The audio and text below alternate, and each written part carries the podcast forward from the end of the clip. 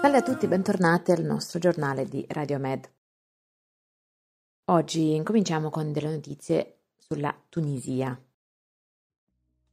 L'Unione Europea e la Tunisia hanno firmato un memorandum d'intesa per un partenariato strategico e globale volto a combattere la migrazione irregolare e rafforzare i legami economici tra il blocco e il paese nordafricano, che si trova su una rotta importante per migranti e rifugiati che viaggiano verso l'Europa. La Presidente della Commissione europea, Ursula von der Leyen, il primo ministro olandese Mark Rutte e il primo ministro italiano Giorgia Meloni hanno rinnovato domenica 16 luglio i colloqui con il presidente tunisino Kais Sayed, poiché negli ultimi tempi il numero di migranti e rifugiati in partenza dalla Tunisia e che cercano di raggiungere l'Europa è notevolmente aumentato. Parlando al palazzo presidenziale tunisino, von der Leyen ha salutato l'accordo come un investimento in prosperità e stabilità condivise. Sayed ha affermato che c'è la massima necessità di un accordo collettivo su quella che ha definito migrazione disumana, per la quale ha accusato le reti criminali. Mark Rutte ha detto che l'accordo aiuterà a combattere i trafficanti di esseri umani. La Meloni ha salutato un nuovo e importante passo per affrontare la crisi migratoria e ha invitato il tunisino Sayed a una conferenza internazionale sulla migrazione il 23 luglio.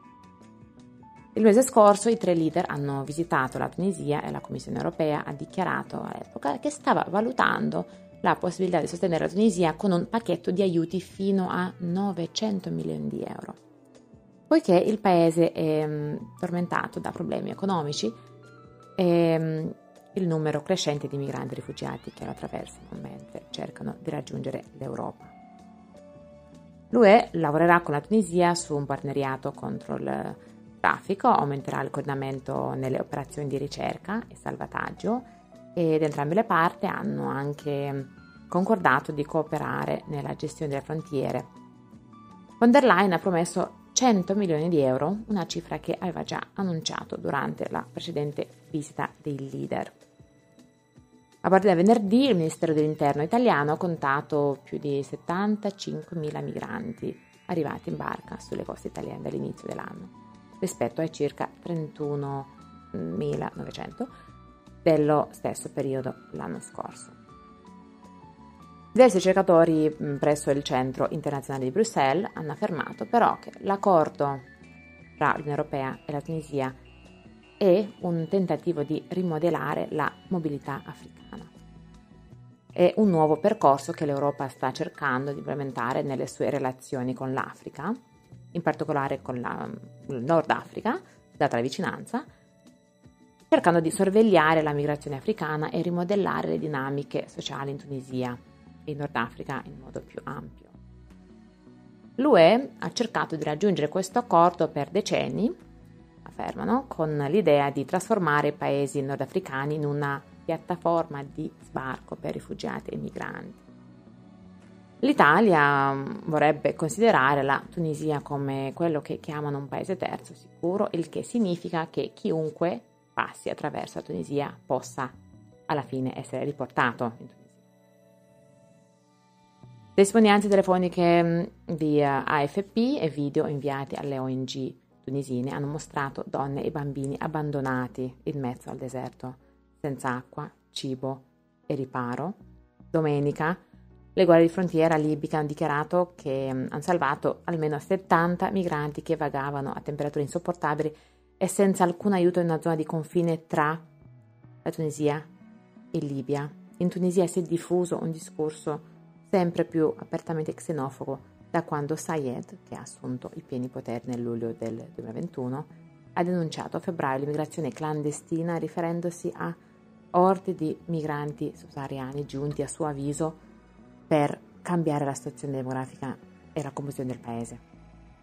La mezzaluna rossa tunisina ha affermato di aver fornito rifugio a più di 600 migranti che erano stati portati dopo il 3 luglio nella zona militarizzata e nella città di confine di Ras Shedir, al nord di Al-Asaha. sulla costa mediterranea tunisina.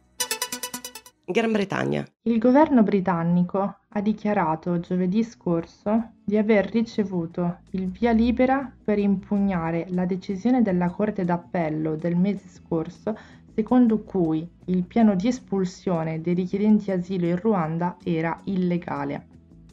L'anno scorso la Gran Bretagna ha raggiunto un accordo da 140 sterline, 180 milioni di dollari, per inviare decine di migliaia di richiedenti asilo che vivono nel Regno Unito a più di 6.400 km in Ruanda.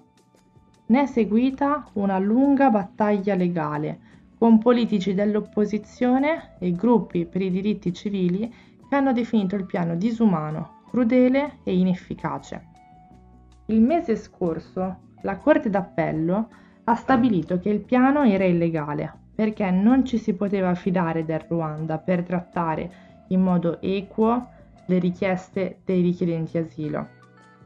In una sentenza divisa, due dei tre giudici hanno affermato che i migranti erano a rischio di respingimento, allontanamento forzato verso paesi dove sarebbe a rischio di danno. Il primo ministro Rishi Sunak ha dichiarato di essere fondamentalmente in disaccordo con la sentenza del mese scorso. Giovedì la Corte d'Appello ha autorizzato il governo a presentare ricorso alla Corte Suprema del Regno Unito. Il governo spera che il suo accordo con il Ruanda scoraggi i richiedenti asilo dall'effettuare la pericolosa traversata dalla Francia alla costa meridionale dell'Inghilterra, su piccole imbarcazioni spesso inadatte alla navigazione. L'anno scorso un numero record di 45.755 persone è arrivato in Gran Bretagna su piccole imbarcazioni attraverso la Manica, principalmente dalla Francia. Quest'anno ne sono arrivati più di 12.000, un tasso simile al 2022. I numeri sono relativamente piccoli rispetto alle oltre 600.000 persone che sono migrate legalmente in Gran Bretagna lo scorso anno. Ma gli arrivi sono motivo di imbarazzo per il governo conservatore del paese, che ha promesso di riprendere il controllo dei confini del Regno Unito quando la Gran Bretagna ha ufficialmente lasciato l'Unione Europea nel 2020. Costa al paese circa 3 miliardi di sterline, 3,9 miliardi di dollari, ospitare i nuovi arrivati, mentre le loro richieste di asilo vengono affrontate. Siria. L'ONU è preoccupata per le condizioni inaccettabili poste da Damasco per utilizzare il posto di frontiera di Bab al-Hawa per portare aiuti umanitari alle aree ribelli nel nord-ovest della Siria, secondo un documento visto da AFP. La lettera delle autorità siriane, che autorizza l'uso di questo valico tra Turchia e Siria, contiene due condizioni inaccettabili ritiene il Consiglio di sicurezza dall'Ufficio per il coordinamento degli affari umanitari delle Nazioni Unite, OCA, che si preoccupa per il divieto di parlare con entità designate come terroristi e della supervisione delle sue operazioni da parte di altre organizzazioni.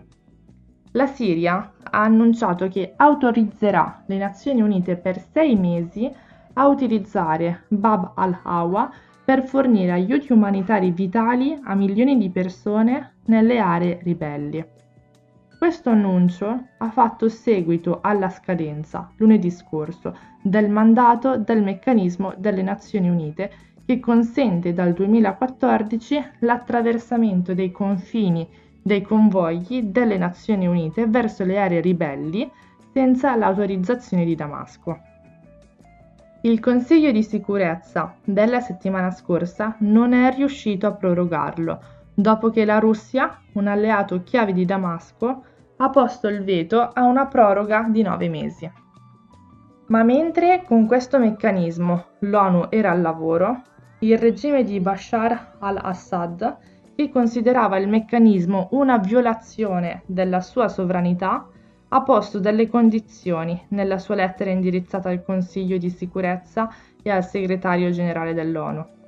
L'autorizzazione del governo siriano può essere una base per la condotta legale delle operazioni umanitarie delle Nazioni Unite attraverso il valico di frontiera di Bab al-Hawa, ha affermato Loca.